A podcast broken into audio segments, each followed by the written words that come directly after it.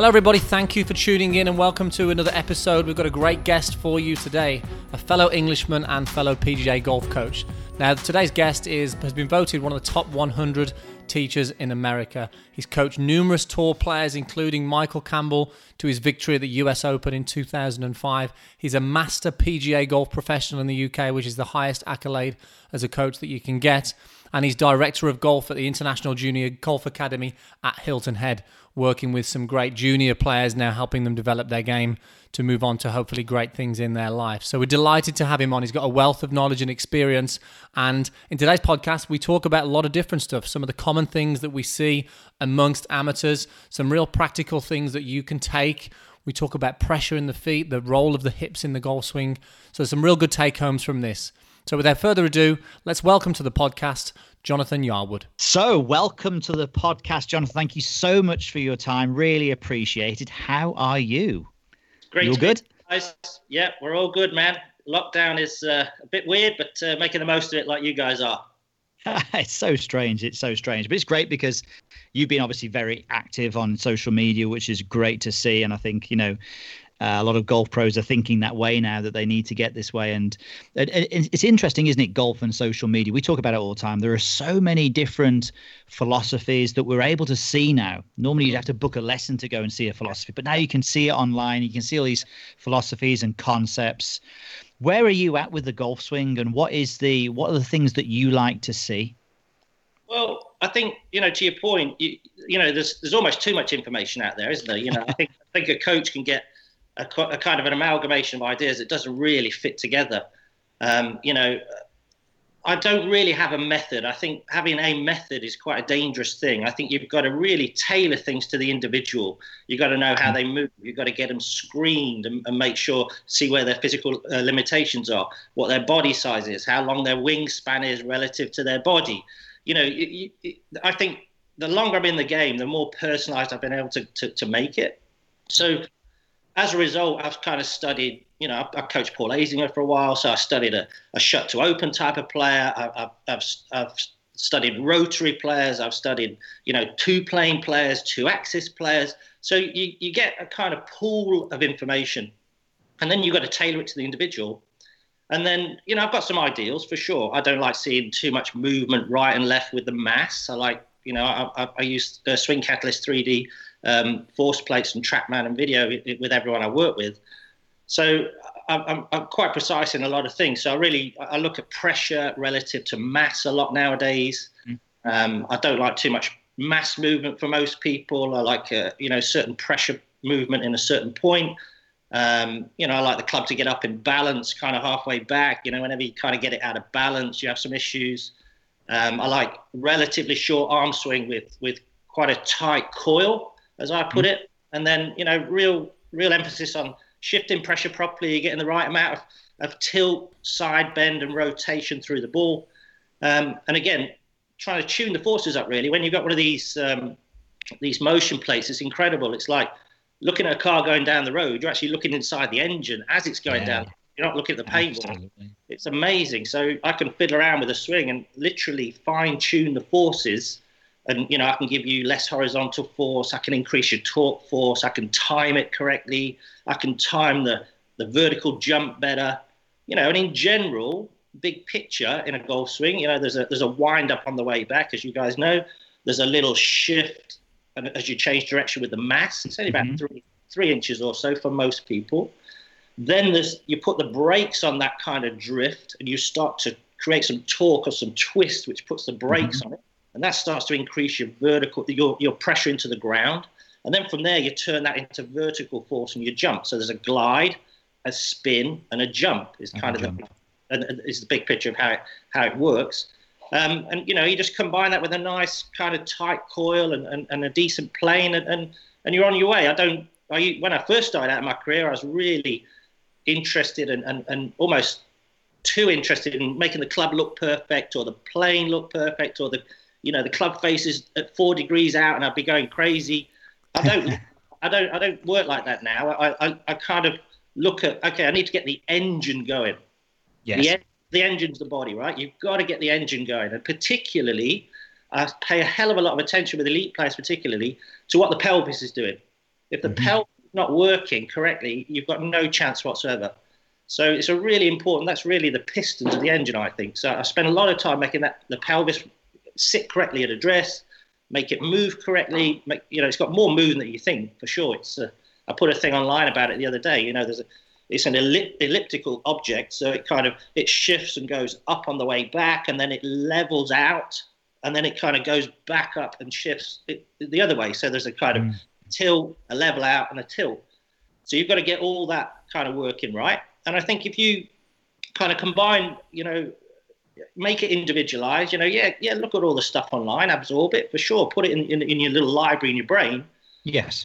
But the skill is extracting the right information at the right time for the right person. So, as I always start with the screening of a player, never never work mm-hmm. with a player particularly, but even you know a lot of people uh, listening and watching this, you know they'll be dealing with you know Mr. Club Captain, well, yeah. Mr. Clubton still might need screening because he's, you know, sat in a chair in his office. He's a lawyer or whatever he is. He's, you know, he's, he's immobile in his in his pelvis. So you've got to start with the screening to see what people can and cannot do. Then you've got to kind of create a game plan for the person. And I think it's so easy to have so much high level technical information that really applies to the kind of players I deal with, with the elite players, the tour players, and all the other stuff. It doesn't necessarily apply to Mr. Club Captain. Mm-hmm. So no matter who you're working with, you you've got to have the ability. You are the filter to take all that technical information and filter it into the person in a really really simple way, and that's the art of it. There's no question. Golf instruction is part science and part art. So you are the conduit to make that information simple and digestible for the person. So uh, my golden rule is I never give more than one piece of information back or one piece of information down. I never ever ever yeah. change if I can't do it in those two pieces I'm doing it wrong. And you, have just summed it up perfectly there by saying you you've, you've you've just shown everything that you're looking for, and it all depends on the person. Obviously, their build, their what they're capable of doing physically. But then when it all comes down, it's all this information gets piled into this sort of machine, this supercomputer, and then out comes this little piece of paper with yeah, two things on it. but that's that's what golf coaching should be about. I often say to people who, who watch me, they go, "Geez, how did you do that? How did you see that?" And it's almost like if you plug my ear into like an oscilloscope, which shows like waves. When I'm looking at it, the machine would be going processing all these things, right?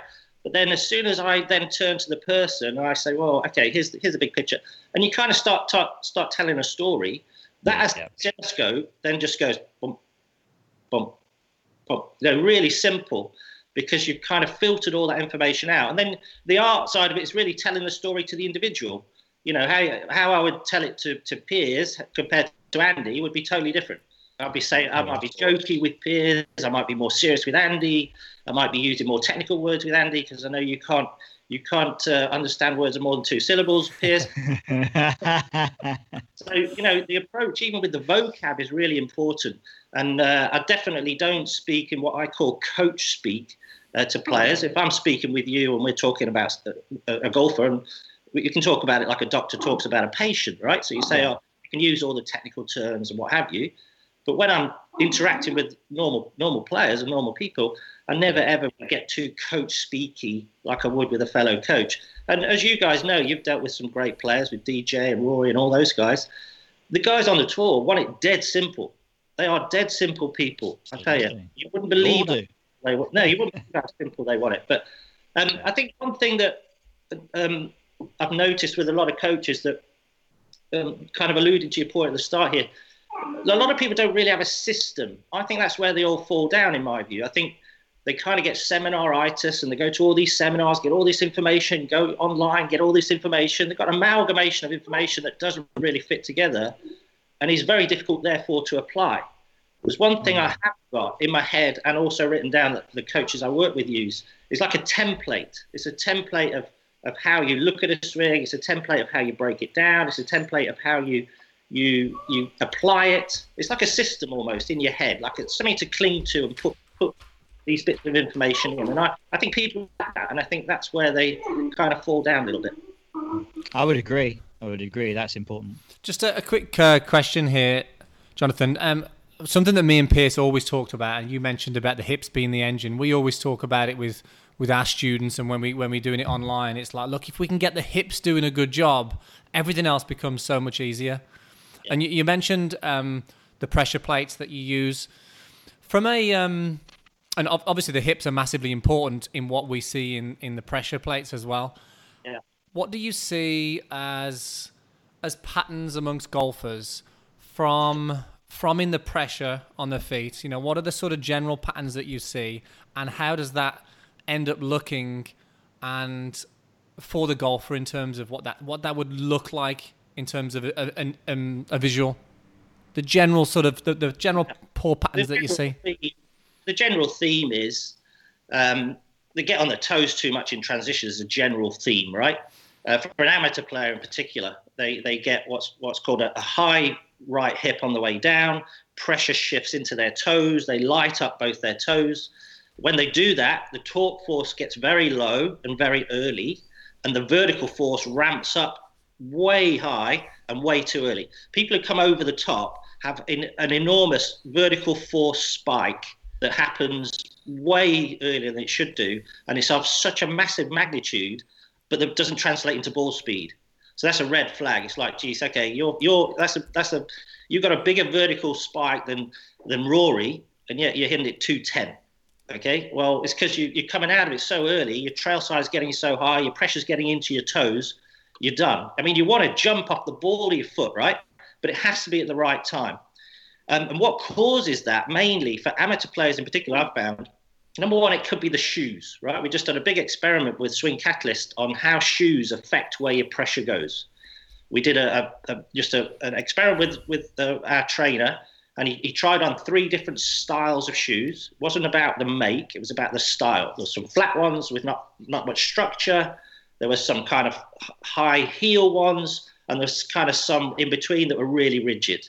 And we just hit some shots on Swing Catalyst with Trackman with that. And the difference is in his forces with the three different shoes were just off the scale. One of them made him look so good with force. No, no lesson. One of them made him look so good just by changing his footwear. One of them, he looked like an absolute muppet just by changing his footwear. And and we're also getting to the point now where we're also looking at foot structure as well, because you know some people have got big arches, some people have got flat arches. So you, you know those little things make a big difference because you know, where your feet are in your shoes, what your shoes are doing is pushing your pressure in a certain way. And I'm dealing with a lot of kids nowadays who use the, the, the basically the trainer type shoes, right? Where they're, they're based on a running shoe. So the heels high, the toes low. And so it's already forcing their weight forward, which when you start adding dynamics, really puts them forward. So look at footwear. Look at I do a lot of stuff with with people with no shoes on nowadays, just to test it, just to say, hey, are these shoes having an adverse effect or not? Um, and then the final uh, part of to answer your question, you know, what what am I seeing with the pressure, the the, the fault, getting on the toes too early, as I said. And really, a lot of it is caused by not most amateur players don't turn their trail hip or their right hip enough on the way back. Tiger Woods, he says, when he's playing well, he has a deep turn of his right hip and that's really important. What amateur players don't realize is your your hips can, can do different things, right? They can work independently. It's not a solid thing where one goes the same as the other one, right? Most amateurs move their lead hip more and their trail hip less, and then they move their trail hip forward too early. Pros are the opposite. They have less turn in their left hip and more turn in their right hip on the way back, and they kind of stay turned as they drift, which keeps the pressure in the middle of their feet, creates a linear pressure trace, which therefore you can start to get the torque force and the vertical force ramping up at the right time, which increases ball speed.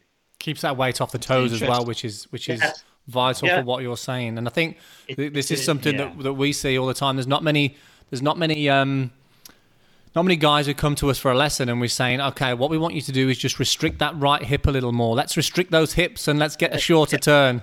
It yeah, just yeah. it just doesn't happen. So I think for, for all the listeners to this, I think for probably ninety percent of the, the listeners, if they were to look at their golf swing and look at their hips, I would say ninety percent of them pr- could improve their hip turn or could improve the way their hips are moving. So it's an area that they should be really all looking at, isn't it?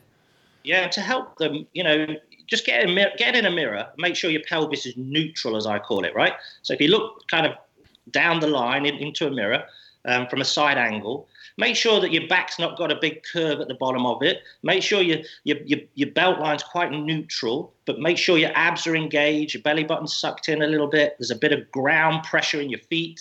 There's a little bit of pressure in your quads, and you've got a nice neutral starting point. If your pelvis is out of position early, which a lot of people's is, a lot of people have got a high high right hip early. A lot of people have got an S posture. You know, get get that as good as you can while you're in lockdown. And then you can also do some really good exercises just winding your hips up. Lift your toes up off the ground. You know, do it in bare feet. Just lift, lift, lift your toes up and start to feel how you can you can coil into the, the heel and the middle of your trail foot. You can shift into the into the front of your lead foot, and then you can jump off your off the ball of your lead foot when you're about to hit it. Um, and when you do actually get out there, you know, great drill. Just put a little alignment rod underneath your toes and just get your posture good. And just, you know, it will stop you moving your pressure forward too early. As soon as that pressure goes forward too early, you're going to have some problems because it'll affect the plane. It means, you know, the geometry is going to be thrown out, etc. I think that's it, a... it is interesting. It is interesting. I'll just just quickly on the trainer one. That trainer, there were trainers. There were shoes, golf shoes. I had a client who turned up and he had, and he straight away I'm looking to get set up with his brand new shoes on yeah. And I'm going, your heels are off, the, are in the air. And I said to him, I says, look, I says, have you got any more shoes with you? And he went into the car and he got another pair. He put the shoes on, and he was totally different in his posture. So the good news is we uh, uh evaluated that and we sorted that out. The bad news was he bought three pairs of the same oh. shoe because they were at a sale. yeah, I mean, the guy at Swing Catalyst uh, tells a story. Uh, Dr. Scott Lynn, um, Scott McCarron has has had a pair of shoes that he's, he plays in for like four years because he can't, they don't make them anymore, and all the other shoes affect him so badly that he can't hit it. So he has to wear these really old FootJoy shoes, and the sponsors hate it because they're no longer made. But it's all he can play in.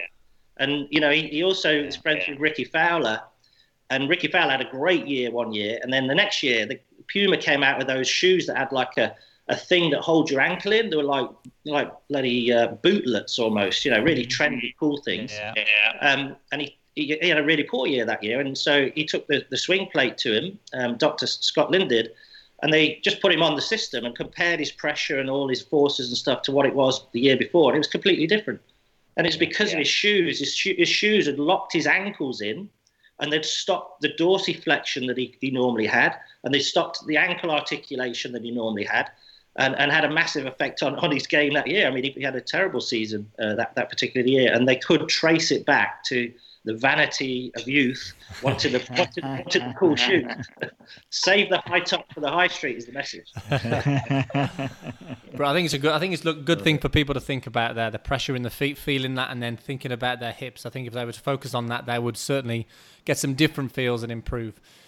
Just moving on, just Look, Jonathan, you've coached some some fantastic players. I know you're heavily involved with the junior develop now at, at, at Hilton Head. What would you What would it say? What would you say are the things that separate the winners? You know, what do they have that other people don't have from your experience? What are the traits? What are the things that these winners have? I think prolific tour winners are just exceptional people, um, and they all have in common is unbelievable grit. I think is what they all have in common. I've seen players win tournaments with a B game, C game, I've seen, you know, just that will to win almost, uh, which almost sits on a fear of failure almost, it looks to me. It's like, I just, I can't fail. I can't let people, I can't fail. I can't fail. And, you know, they, they, they do extraordinary things at extraordinary times, really. Um, you know, I remember Sean Foley said to me not long ago, he said, uh, he said, oh, you know, tour players are, are, are one trait removed from psychopaths. Mm-hmm. And I thought, what, what? They, they've got exactly the same traits as psychopaths, apart from the fact they have empathy. And I thought that's very interesting because that's how single minded you have to be to become the winner that dominates the winners. I mean, what you're looking at on tour, the people who win on tour, you've got to give them enormous respect. Every single person you see play on tour, on any tour, is exceptional. But playing on the European and the PGA Tour, they're the 1% of the 1%, right? And then if you're a winner on that tour, or any tour, you, you know, you, you're just exceptional. And it really is the grit is the, is the is the overriding thing that I've found with them all, and just unbelievable will to win, and and you know throw adversity at them and they react differently to 99.9% of people. You know they rise to the challenge more often than not, Um, and you know, golf's such a game that beats you up. It's a game of failure, isn't it? Especially at the high level.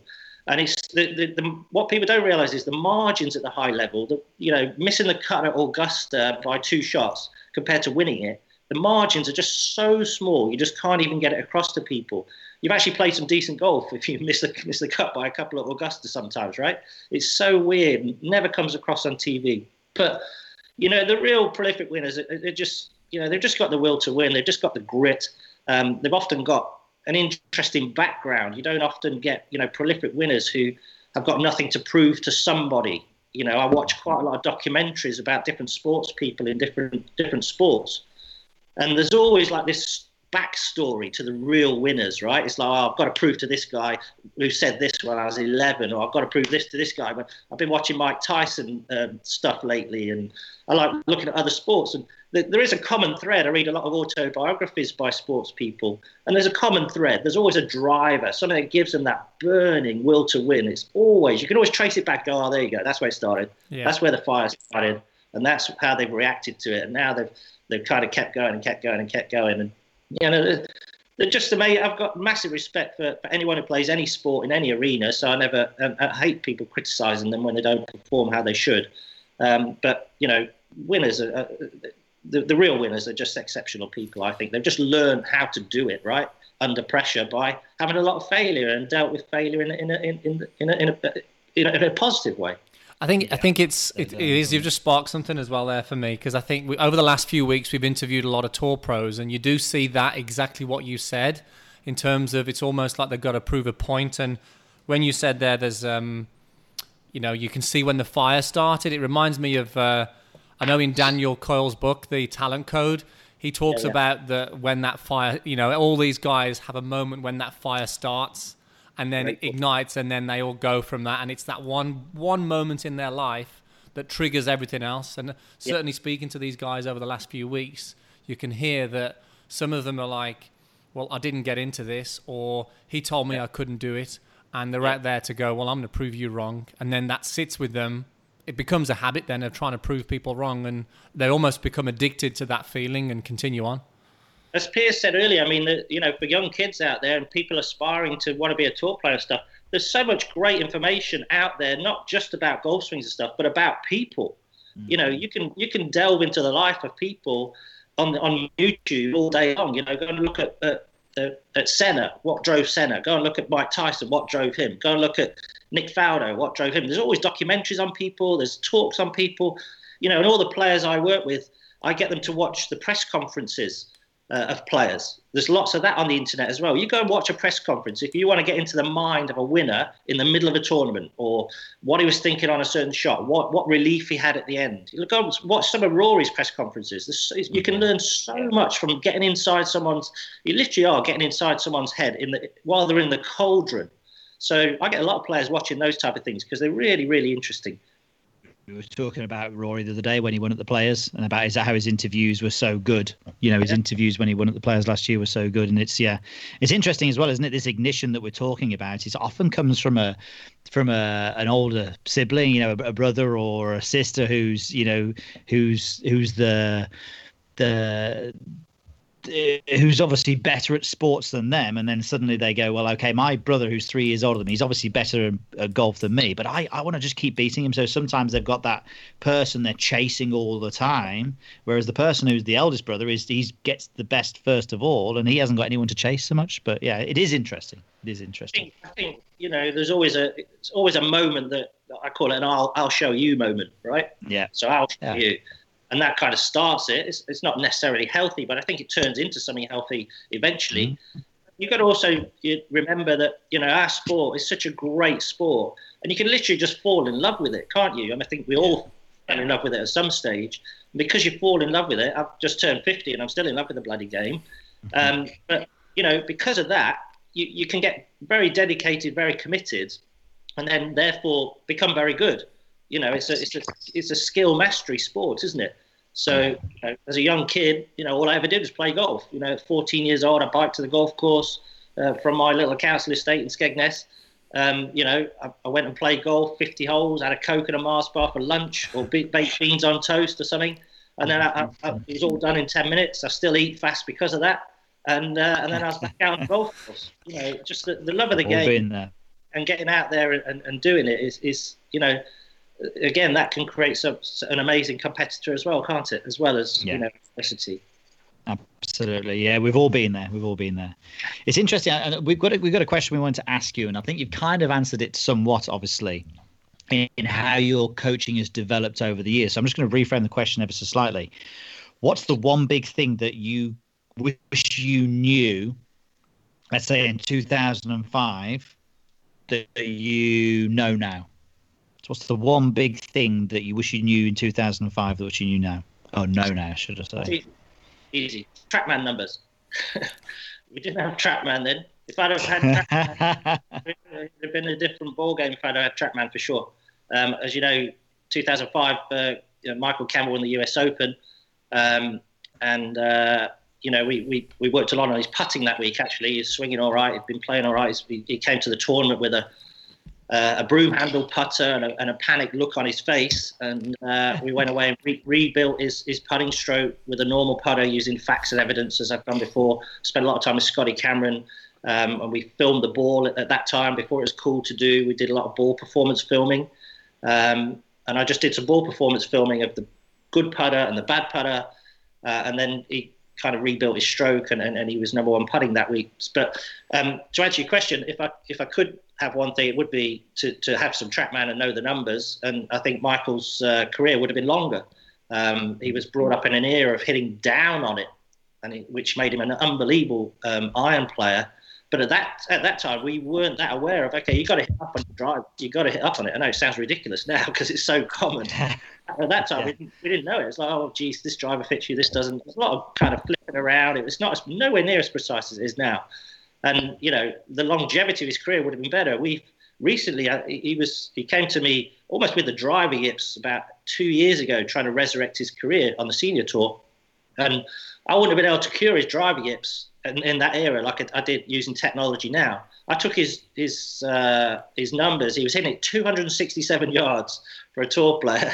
Not going to be very competitive. He had a, a path of seven left, um, 4.9 down, spin rate of 4,000, and uh, I changed that. I got his path right, angle attack positive, um, and I got his. I, I took him from 267 yards to 307 yards. He gained 40 yards and we changed we gave him a new move in his swing to do that which is getting his vertical force going uh, earlier um, he'd never never jumped in his life with a driver and I got him jumping spiking his force uh, force better basically gave him a new move in his swing that I wouldn't have been able to do in 2005 because I didn't understand it.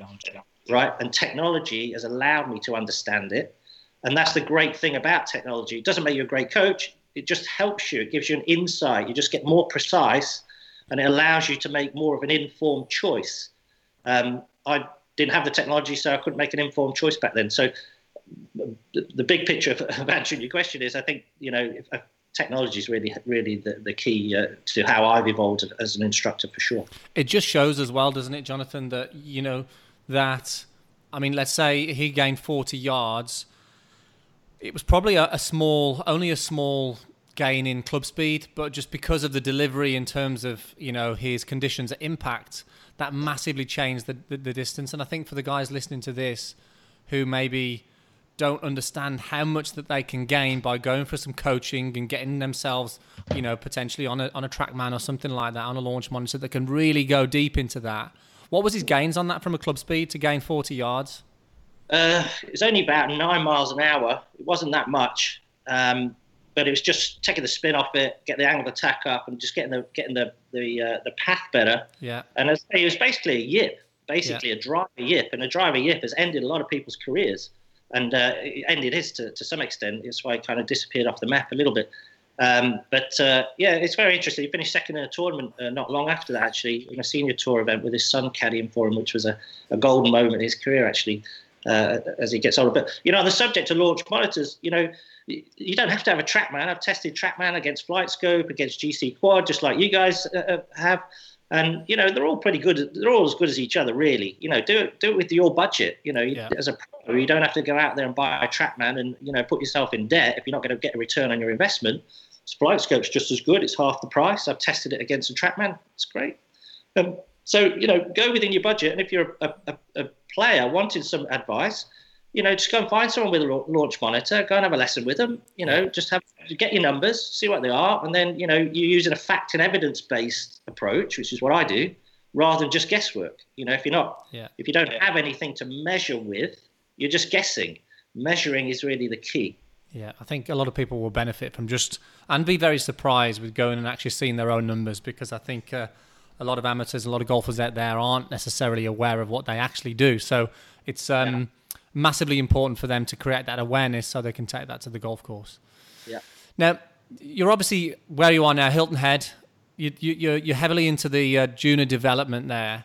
Can you give us an insight of what that looks like and, you know, at the facility and some of the things that you do in order to develop these juniors? Because we see the work that you do, you're very much, it's very much a holistic approach, isn't it? You use all the technology, the fitness. What does it look like and, and how are you developing these guys?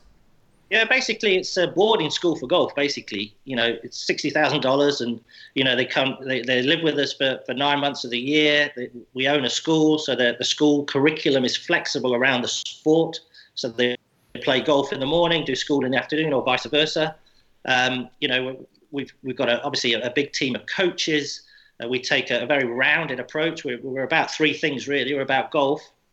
We're also about water, and we're also about academics. If we get those three things in line, then those kids can go to school or college on a scholarship, which is the end game. Not necessarily to be a tour player, it's to turn out a well-rounded, well-educated individual who happens to be good at golf because not everyone's going to make the tour.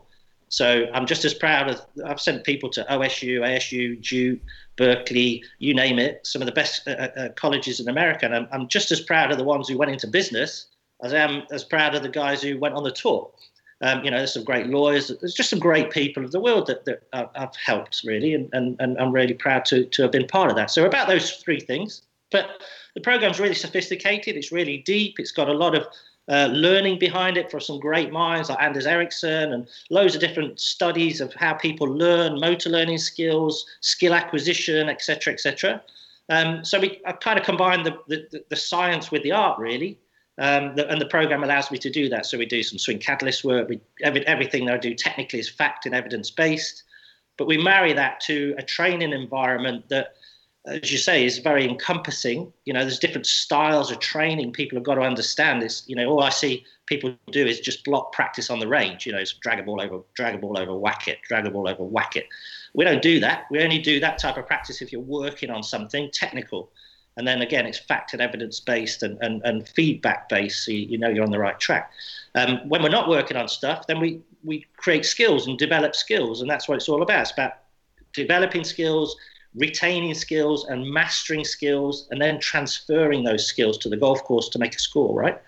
Um, allied to that, you know, kids nowadays, they, they're not as active as they used to be, I don't think. They spend a lot of time on the screens, on the phones, inside and stuff like that. And a lot of them don't have the basic coordination skills that, that they need, really. A lot of them can't skip, they can't jump, they can't juggle things. You, it sounds ridiculous, but they can't. Uh, a lot of them, not all of them.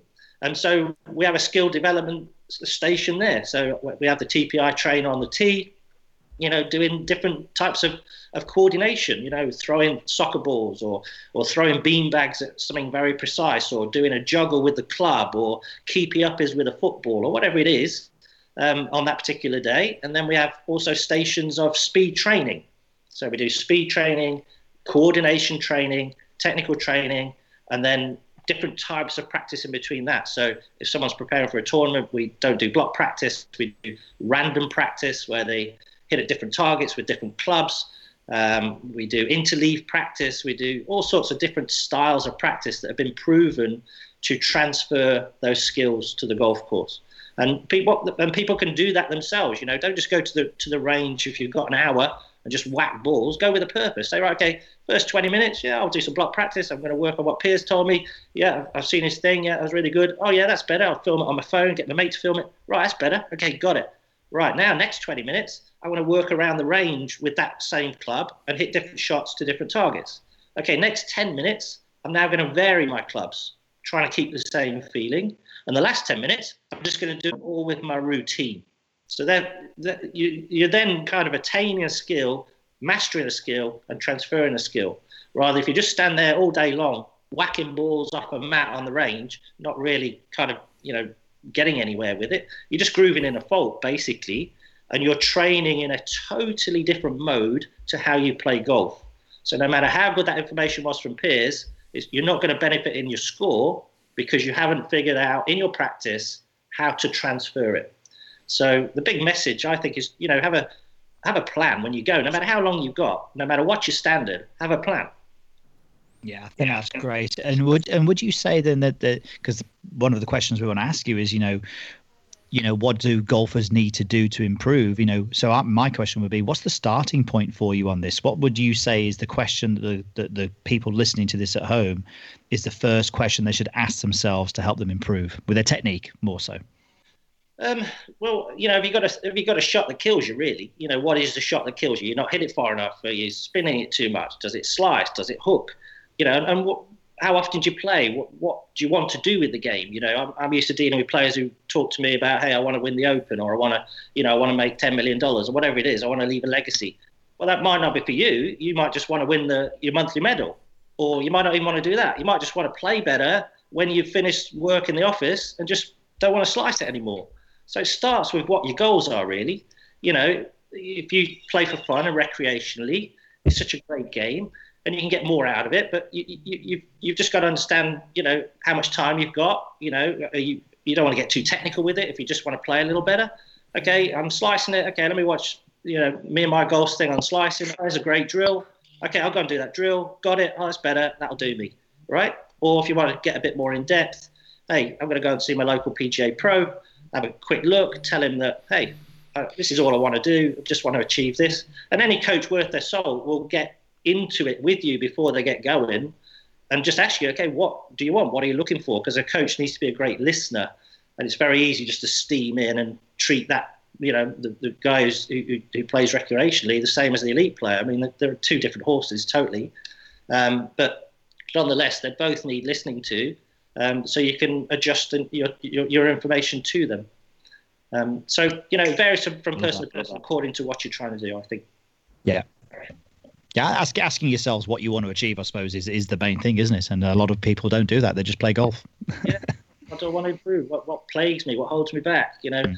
how seriously do I want to take it? You know, where do what's my goal? Okay, I want to win the monthly medal. Right. Okay. And the reason I'm not is blah blah blah blah blah. So you have to do a little evaluation. Love it. Like it. Simple.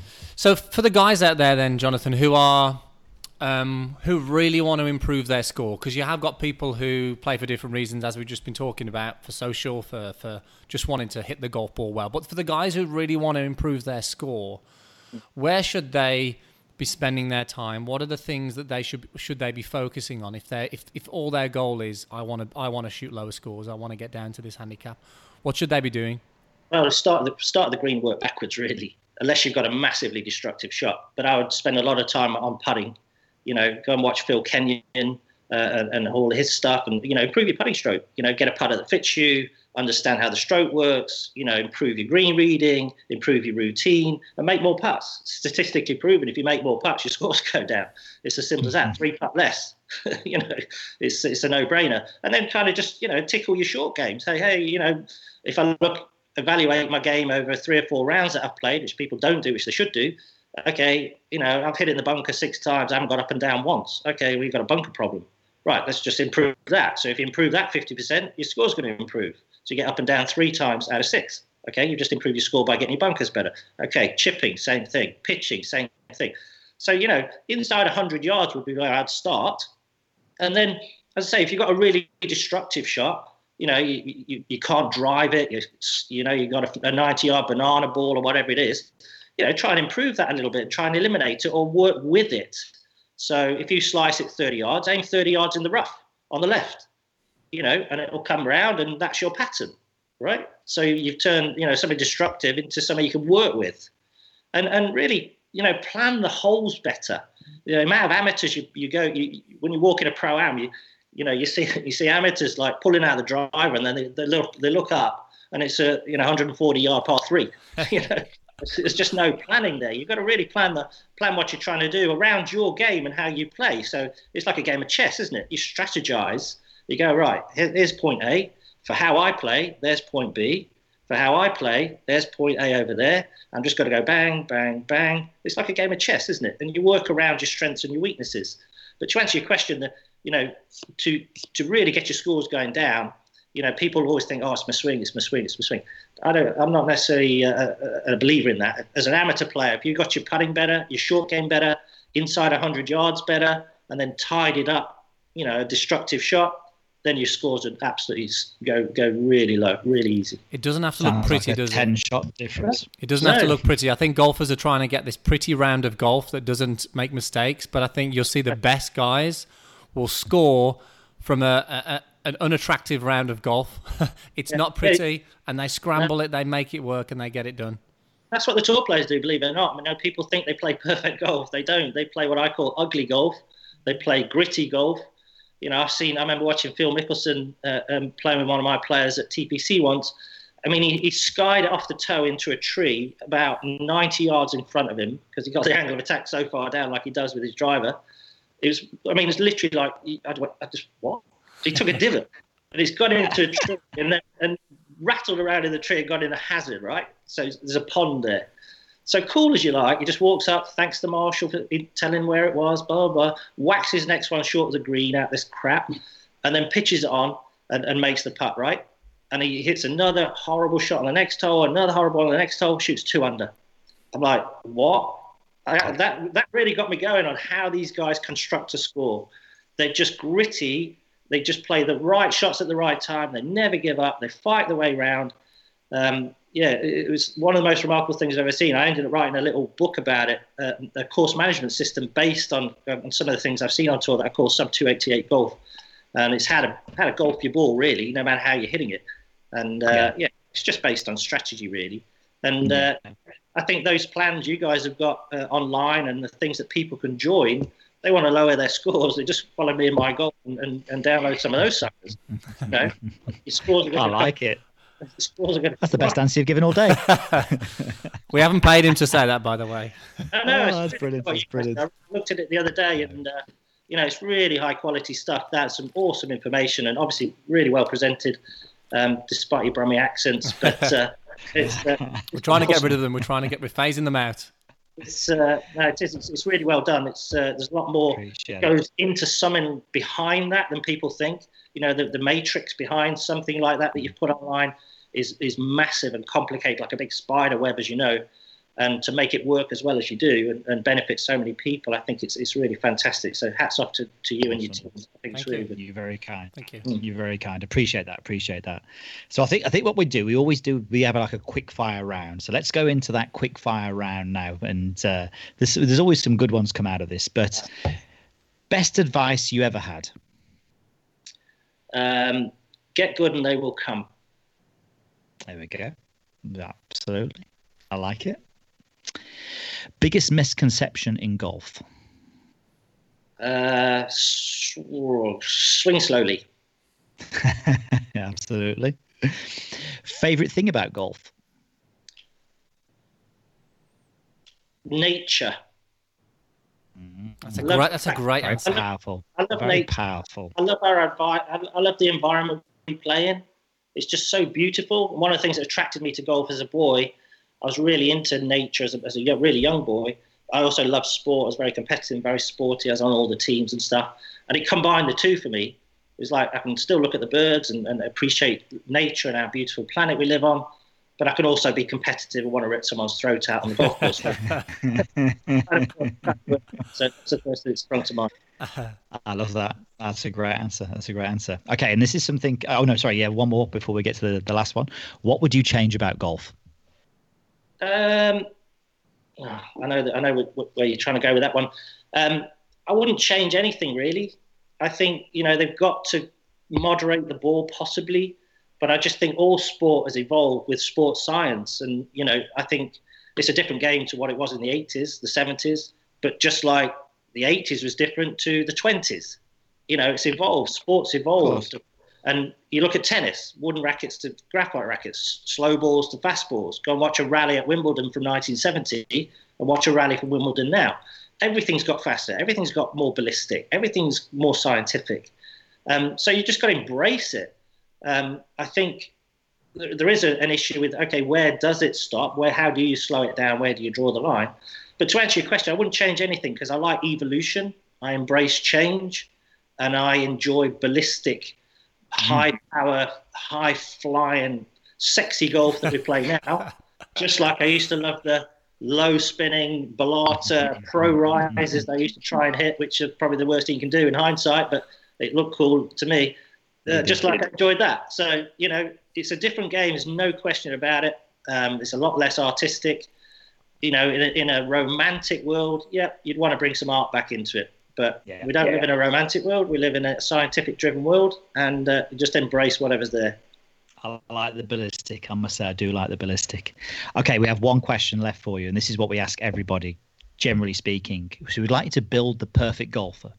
So this is somebody, and I think we'd like to go along the lines of someone you've either coached or Right. currently still coaching, or you've witnessed in a in a game. So we're going to go driving, irons, short game, and putting. Uh, driving's easy, Rory. Irons, there's a tie between Sergio Garcia and Michael Campbell. Those just fantastic, uh, real crushers of, the, of, a, of an iron, uh, particularly Sergio. Uh, I don't beat him. What else was the other one? Uh, short game, Short, and then putting. Brett Rumford short game. Um, He's the winner. putting. Ah, jeez, putting. Well, Brad Faxon in the, in the old days, Brad Faxon you'd say was was pretty magical. Um, but I think you know the number one guy for me for putting, especially pressure putting, is Tiger. You know, he had a, a period there when he was at his height where, I mean, he made some of the most amazing putts from 15 feet and in under the biggest heat possible. Um, it was like clockwork. I can't, I can, I cannot remember him missing one, and he No. created therefore some incredible moments in the sport. You know, can you picture him running around the green like this? You know, that was mm. kind of it. Just ignited it, it made it sexy again, didn't it? Which is why it's so great to have him back, It is. and and how he's done so much for our game, and we should all salute that, that guy. But he would be my my putting robot definitely. It's pretty decent. I think we need to get Brett Rumford on this podcast, Andy. We'll do something with him because he, can, he tends to do really well in the short game It category. is. So It's pretty special. we'll definitely do that. Jeez, you can get it up and down out of a phone box. Well, Jonathan, look, it's been amazing to have you on. It's um, it's. I'm sure the listeners will get loads of value from this, and you know, it's great to get somebody so who's so experienced like you, who's continuing to push on, and you know, you the the fact that you're embracing change and you you continue to look to improve is obviously why you're successful as a coach, and uh, the guys who you coach and the young lads, I'm sure, are really lucky to have you as the coach. So. Um, all the best to what you're doing, and certainly to the best of those lads. I've just got one quick quick question before we finish. The shoes in the background, I keep seeing those every time I'm I see you. What Yeah. are they? Whose are they? They're Seve's shoes. I, uh, I helped give him a lesson, assisted a lesson with Robert Baker uh, one year when I first came to America, actually, and he knew Seve was my hero. Um, Seve left him behind when he left, and uh, we called him up, said, "Hey, you know, do you want your shoes?" He said, "No, I don't want them," and he gave them to me. So, um, yeah, quite a treasured possession, especially on today, uh, which uh, is the ninth uh, anniversary of Seve's death, actually. Really? Mm, So, Okay, yeah. of course. I've coached him. it is, yeah. I've coached him a couple of times, met him a couple of times, and uh, he'll always be my hero. And again, he was kind of Tiger Woods of his day, wasn't he? A swashbuckling guy, especially for us European guys. You know, really, uh, br- br- really brazed, uh, uh, made a trail for us that was, uh, you know, quite remarkable, really. So, yeah, that's Yeah. one. Brilliant. Of That's a nice. That's a great thing to have. That's a great thing to have. Got talk back too. Sure is. Well, It Jo- sure is. Jonathan, where the um, where's the best place that the listeners can go and um, you know go and follow you and, and things like that? Where are you most active? Yeah, I'm, I'm on all social media. As you know, I post something every day pretty much on social media. Uh, website's jonathanyarwood.com. Um, yeah, I'm just working on a little app that's coming out soon. So, uh, yeah, Brilliant. I'm all over. Make sure you head over there and follow him, guys. And uh, yeah, thanks so much again for coming on. Hey, and uh, guys. we'll, we need to have a trip out there, and we'll get a game, and uh, we'll spend a bit of time here. That'd be re- that'd be really good. Awesome. Keep up the great work, boys. Cheers, Jonathan. Brilliant. Thank you. Jonathan. Well. Appreciate it.